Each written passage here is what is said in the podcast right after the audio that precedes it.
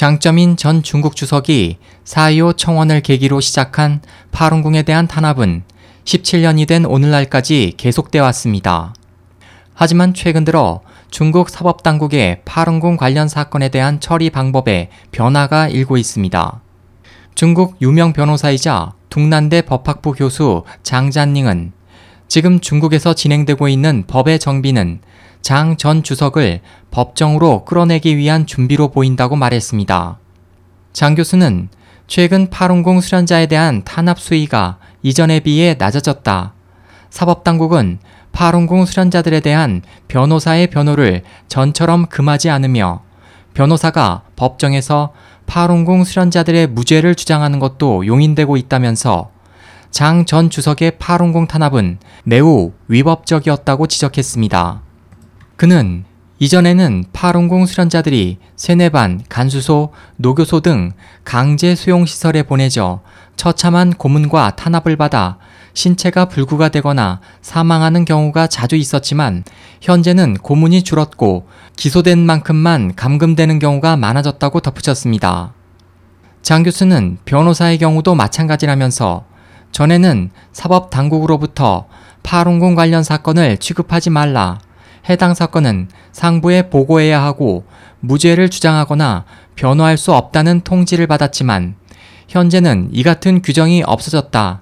그렇다고 해서 변호사 사무소나 변호사 본인에 대한 압력이 없어진 것은 아니지만 확실히 감소했다고 말했습니다. 그는 또 이전에는 변호사가 법정에서 헌법 제36조 위반을 들어 장 전 주석의 책임을 추궁해도 해당 변호사가 사법 당국으로부터 어떤 압력도 받지 않았던 경우도 있다고 덧붙였습니다. 장 교수에 따르면 이전에 헌법을 무시하고 파룬궁 관련 사건에 개입했던 중앙정법위원회의 파워도 예전과 같지 않습니다. 이 같은 상황은 시진핑 정부의 부패 척결 과정에서 2013년 정법위의 권한이 대폭 줄어 재판에 간섭할 수 없기 때문입니다. 지난해 5월 중국 지도부가 유한 필립, 즉 법률 조건을 갖춘 사건은 반드시 접수한다는 정책을 발표한 것을 계기로 중국의 파룬궁 수련자들과 그 가족 20만 명이 파룬궁 탄압을 지시한 장 전 주석을 고소했고 이 같은 상황은 현재에도 계속되고 있습니다. 장 교수는 장점인 고소와 관련된 파룬궁 사건을 다루는 과정에서 사법 관계자의 재미있는 변화를 포착했습니다. 예를 들어 파룬궁 관련 사건 취급 시 법정으로 끌고 가기 전 검찰 단계에서 최대한 시간을 벌고 법정 심리가 끝나도 판결을 내리는 대신 검찰원의 환송 또는 연기에 판결을 지연시키는 것 등입니다.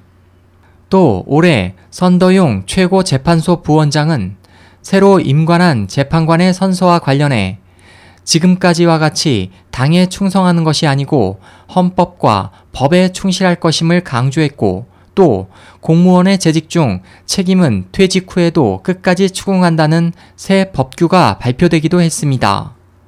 장 교수는 이에 대해 은퇴해도 재직 중 행위를 스스로 책임져야 한다.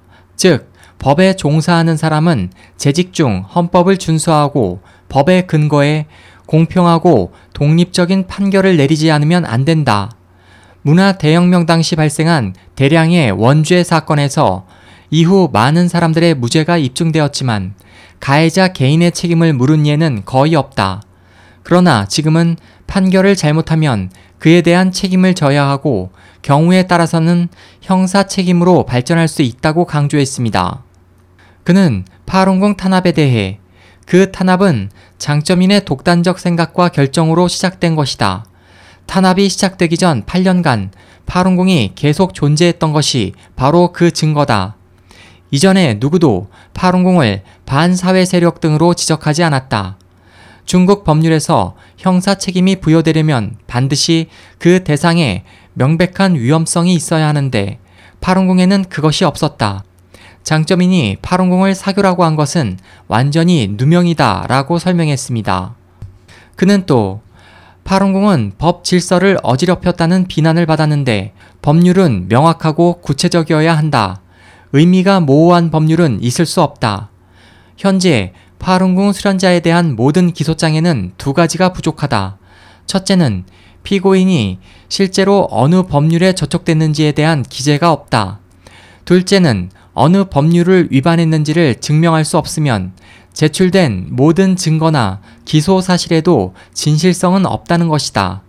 그 말은 기소 자체가 성립하지 않는다는 것과 같다고 법의 각도에서 해석했습니다. 장 교수는 이어 장점이는 중국 최고 지도자로서 재임 중 프랑스 피가로 신문에 파룬궁은 사교 집단이라는 일방적 발언을 했다. 그는 국가 주석으로서 법이 무엇인지 이해하고 있었을 것이고 헌법이나 법률을 준수해야 할 입장이었음에도 그렇게 한 것이라고 진단했습니다. 파룬궁 수련자들은 17년간 박해를 폭로하고 박해 중지를 호소해 왔습니다. 중국 공산당의 파룬궁에 대한 박해, 더 나아가 파룬궁 수련자의 몸에서 산채로 장기를 적출해 뒷거래하는 이른바 생체 장기 적출 만행은 이미 온 세계에 알려져 있습니다. 중국 당국은 이를 인터넷 봉쇄와 정보 조작 등으로 은폐하고 있지만 현재는 많은 중국인들이 인터넷 봉쇄 돌파 프로그램을 통해 이 사실을 알고 있습니다. 이와 관련해 장 교수는 생체 장기 적출은 사실이라고 생각한다. 장점인 정권하에서는 수감자로부터 장기를 적출하는 것은 쉬운 일이었고 많은 외국인이 중국에서 장기 이식 수술을 받으러 와 있었다. 다른에 있던 시체 가공 공장에서 대량의 시체로 인체 표본이 만들어져 있었지만 장기가 없는 표본이 다수 있었다고 들었다고 말하고 이를 규명하기 위해서는 중국 정부가 특별위원회를 조직해 제대로 조사해야 한다고 주장했습니다. SOH 희망지성 국제방송 홍승일이었습니다.